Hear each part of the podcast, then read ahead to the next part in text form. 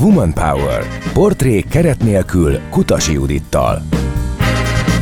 Sziasztok, szép napot munkai kérdésekkel folytatjuk a Woman Power-t. A kérdések pedig, amikről ma szó lesz, hogyan lehet valaki beosztottból vezető, mibe bukhat bele, akit túl gyorsan neveznek ki, vagy túl gyorsan halad felfelé a ranglétrán, és miért 7-8 főt érdemes csak maximum egy csapatba tenni. Vendégem pedig Báhidi Brigitta, leadership coach. Szia Brigi, köszönöm, hogy újra itt vagy. Köszönöm a felkérést, örömmel. Kezdjünk is bele. Egy vezetői pozíciót ugye sok minden meg tud határozni. Egyrészt, hogy kiket vezetsz, aztán, hogy ki kinek jelent, vagy ki kinek delegálhat egyáltalán Igen. feladatokat, vagy hogy mitől és hogyan válik hitelessé ez a bizonyos vezető. Tehát nagyon sok réteget le lehet így a, a hagymáról Igen. bontani, hogy, hogy a végén ott van a jó vezető, vagy a hiteles vezető. Ezek közül melyik mennyire fontos? Itt a kikinek jelentnél ugrott be, hogy azért egy fél szóval említsük meg, hogy nem csak az ilyen hierarchikus, lineáris szervezetekben lévő vezetőkről beszélgetünk most, hanem én e- ezeket a dolgokat arról is gondolom, akik mondjuk egy agilis szervezetben dolgoznak. Ott ugye... Ezt fordítsuk le, igen, igen tehát, hallgatom, hogy, mit, hogy mit mondjuk is értesz ez alatt. Szakszóval úgy mondanánk, hogy cross-funkcionális területeket vezetnek, tehát mondjuk nem egy könyvelést vezet egymaga, hanem egy olyan projekt vagy egy olyan termékvonal tartozik hozzá, ahol van, van valaki, aki szélszes, van valaki, aki termékfelelős, van valaki, aki marketinges, van IT, aki fejleszt, van valami back-office jellegű, aki majd ezt a végén rendbe rakja, van valami szabályozás, tehát hogy nem a szakértelme az elsődleges fontosságú ahhoz, hogy ő vezesse ezt a csapatot, és nem is, nem is igazából hívják vezetőnek, hanem mondjuk, ha már az agésben megyünk, mondjuk tribe leadnek hívják, tehát ilyen törzsközösség összefogó embernek, de hogy ezek a skillek, ezek ott is iszonyatosan fontosak, hogy az emberrel legyen képes kapcsolódni kapcsolódni.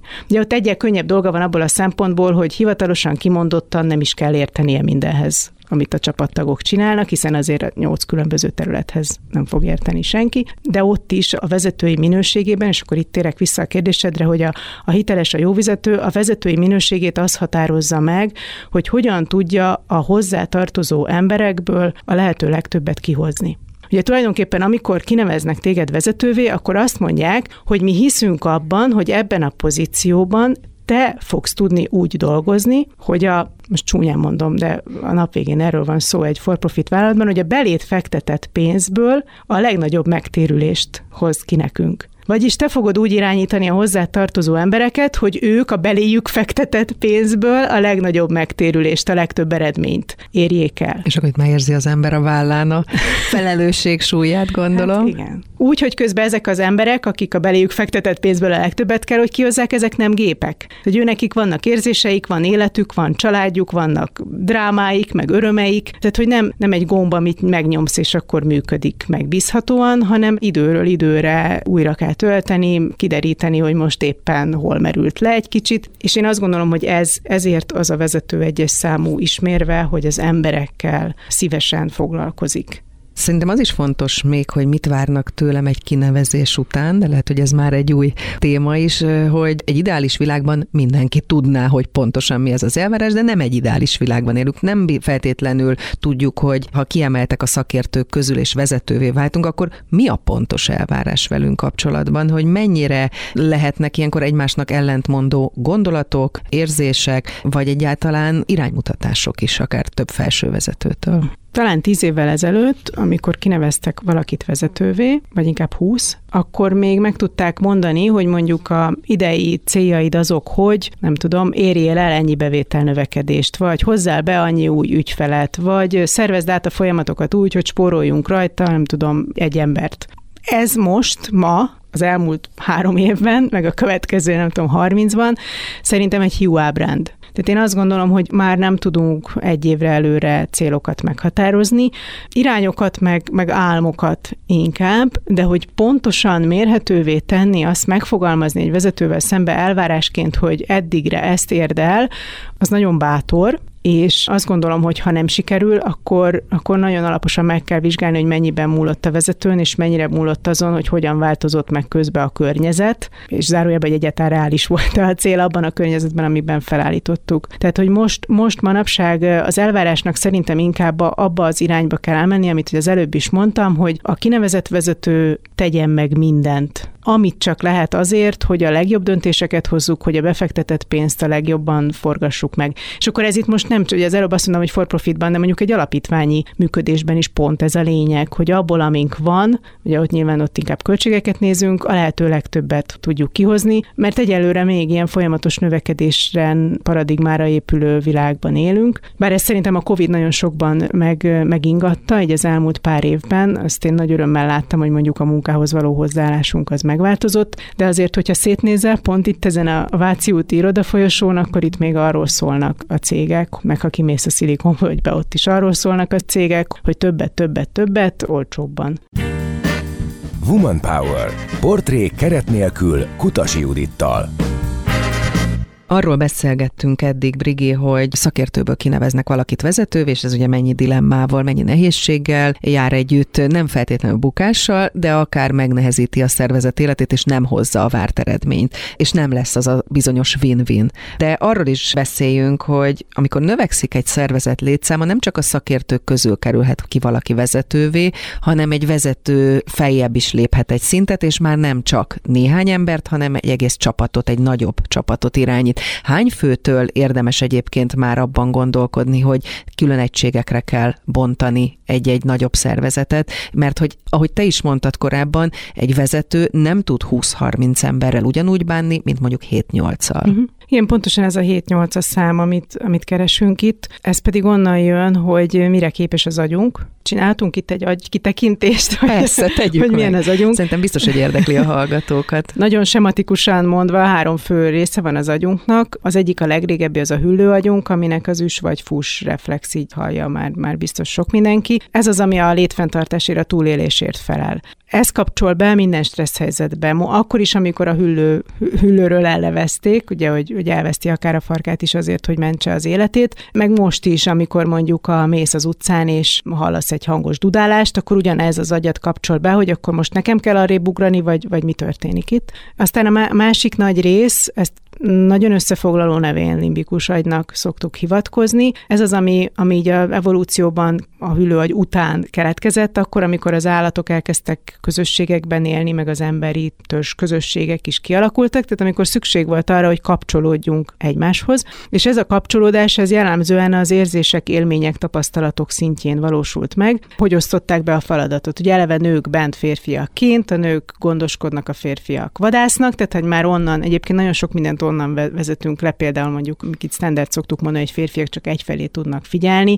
Ugye ő annó kiment egy darab puskával, ketten háttaláltak egymásnak, és akkor az egyik előtt, a másik meg arra, hogy, hogy hol van a mamut. Tehát, hogy egy, a koncentráció egyetlen egy dologra korlátozódott le, hogy ez a mamut az hamarabb legyen lelőve, mint hogy megenné őt.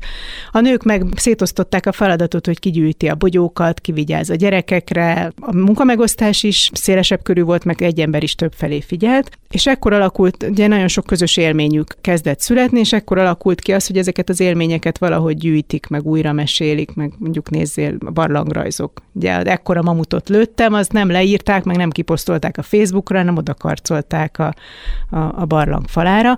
Tehát itt ebben a limbikus limbikus agyban van minden, minden olyan, ami ilyen, ilyen élmény, tapasztalat, érzés. Úgy kell elképzelni ezt a részt, mint hogyha egy ilyen mappás fiók lenne, nem tudom, ilyen amerikai filmekbe szokták a kiúzni a, nem tudom, mondjuk az FBI irodába, vagy az iskolaigazgató irodájába, és ott van a rengeteg mappa benne lefűzve, és ott tárolod a különböző élményeidet, meg tapasztalataidat, és amikor jön egy újabb, mondjuk nem tudom, a, a dudálás, akkor az agyad először ebbe kezdi el keresni, hogy, hogy ez mi, mi dudál egyáltalán, autódudál, vagy tűz autó közel van, vagy messze van? Tehát itt a mappákban nézi, hogy mi van, és aminek van már ott valami kapcsolódása, azt onnan kiveszed, és azonosítod, hogy ja, jó, tudom, ezt már hallottam, ez nem veszélyes, és nem is kapcsol be a, a, a hüllőagyad. És akkor a harmadik, a legfrissebb agyrészünk, úgy is hívják, hogy neokortex, tehát hogy az új felület. Ez már akkor, hogy ez a homlok lebenyben van leginkább. Ez már akkor alakult, amikor már, már elkezdtünk logikusan gondolkodni, tehát mondjuk nem tudom, a, a dárda végére odaszúrt követ, azt már kihegyezgette egy másik kövön, hogyha hegyesebb, akkor könnyebb vele lelőni a mamutot, meg, meg akkor még, még megyünk, ugorjunk nagyobbakat, a beszéd, ezek már mind a, a neokortex, az új agynak a fejlődésével jöttek, és most is itt van egyébként a beszédközpontunk. És az az izgalmas, hogy ez hogyan kapcsolódik a mai világunkhoz. Igen, és ezért is nagyon nehéz például kifejezni az érzéseinket, mert, mert két külön nagy részben vannak az mondjuk, hogy megijedtem, meg ez a szó, hogy megijedtem, ez két külön nagy részben van, tehát kapcsolni kell tudni a kettőt egymáshoz. És hogy hogy jön ez ahhoz, hogy, hogy vezetők hány embert vezethetnek, ennek a neokortexnek, az új agyrésznek, ahol a logikus dolgok vannak, korlátos a kapacitása. Úgy kell elképzelni, mint a számítógépben azt a memória részt, ugye, ami, amiben mindig az adott legfontosabb dolgot beleírod, de amikor azt felhasználtad, akkor törlődik. És azt szoktuk mondani, hogy a nagyon-nagyon jó képességű embernek hét információegység az agyi kapacitása ebben az agyrészben, vagyis amikor, és akkor itt benne van az is, hogy, hogy mi mindent kell csinálnod ma, meg mi van az egyes kollégáiddal, meg nem tudom, mit tanultál éppen tegnap, és még arra emlékszel. Amikor jön egy újabb információ, akkor egy azonnal kikukázódik. Tehát, hogyha mit tudom én, 7-8 embernél többet vezet valaki, akkor ott információvesztés lehet? Az is lehet, hogy valakinek már a nevét, tehát mondjuk mit tudom én, ha száz embered van, már a nevét se tudod, hmm. de már húsznál is nem emlékszel, hogy aki legjobb, jött egy kislány, most végezett az egyetemen, hogy is hívják. Szóval hogy már, már, az, már az már nagyon nehéz azt ott tárolni, és egyébként a katonaságban is ezért alakult így ki, tehát a mai szervezeti hierarchia az a katonaság hierarchiáját képezi le. Ott is ez a hetes, a hétkötőjel tíz a szám, amit, amit szoktunk engedni. Én azt javaslom minden vezetőnek, akinek tíznél több embere van, hogy kezdjen el lépéseket tenni a abba az irányba, hogy, hogy legalább két-három embert bepakoljon egy másik alá, csináljon valami, még hogyha informális is, ugye beszélgettünk már erről, hogy nem kapja még meg a pénzt, meg a paripát, de már a feladatokat átveszi egy illető, legyen valaki, aki segít neki átlátni azt a tíz embert. Na de vezetőket vezetni viszont máshogy kell, mint a beosztottakat most idézőjelben. Így van. Így van, így van. Ugye az a nehézség akkor, amikor szintet ugrasz, és már vezetők vannak alattad, hogy szükséges eltávolodnod a hétköznapi feladatoktól, pedig valószínűleg eddig te is azon a szinten voltál, és tök jól átállsz legalább egy területet a, a több közül, ami hozzá tartozik. És egyébként, ha baj volt, be is tudtál ugrani, és szakértőként részt tudtál venni a folyamatban, de most már nem teheted. Mert nem ez nem a dolgod. Jó, igen, nem jó, ha megteszed. Azért sosem mond, hogy sosem, mert hogy vannak helyzetek, amikor jó, hogyha ért hozzá vezető, meg mondjuk nem tudom, mindenki Szabin van, akkor ő is meg tudja válaszolni ezt a kérdést, de azért a, a business as usual, amikor minden rendben megy, akkor a, a vezetőket vezető vezetőnek az a dolga, hogy azok az alatta lévő vezetők képesek legyenek a még alattuk lévő embereket jól vezetni. Mennyire távolodunk el ilyenkor az alsóbb szinten lévő kollégáktól? Tehát mennyire jön egy ilyen szükségszerű elmagányosodás? Azért itt még nem, szerintem. Tehát most itt arról beszélünk mondjuk, hogy nem tudom, van egy 30-40 fős területed és van alattad mondjuk három-négy csoportvezető, de még azért azzal a 30-40-nel is, hogyha nem tudom, elmentek bowlingozni, akkor még azért fogod tudni a, a nevüket, ha nem is elsőre, de másodikra. Meg ha jól csinálod, akkor még azt is tudod, hogy kinek van gyereke, meg kinek kutyája.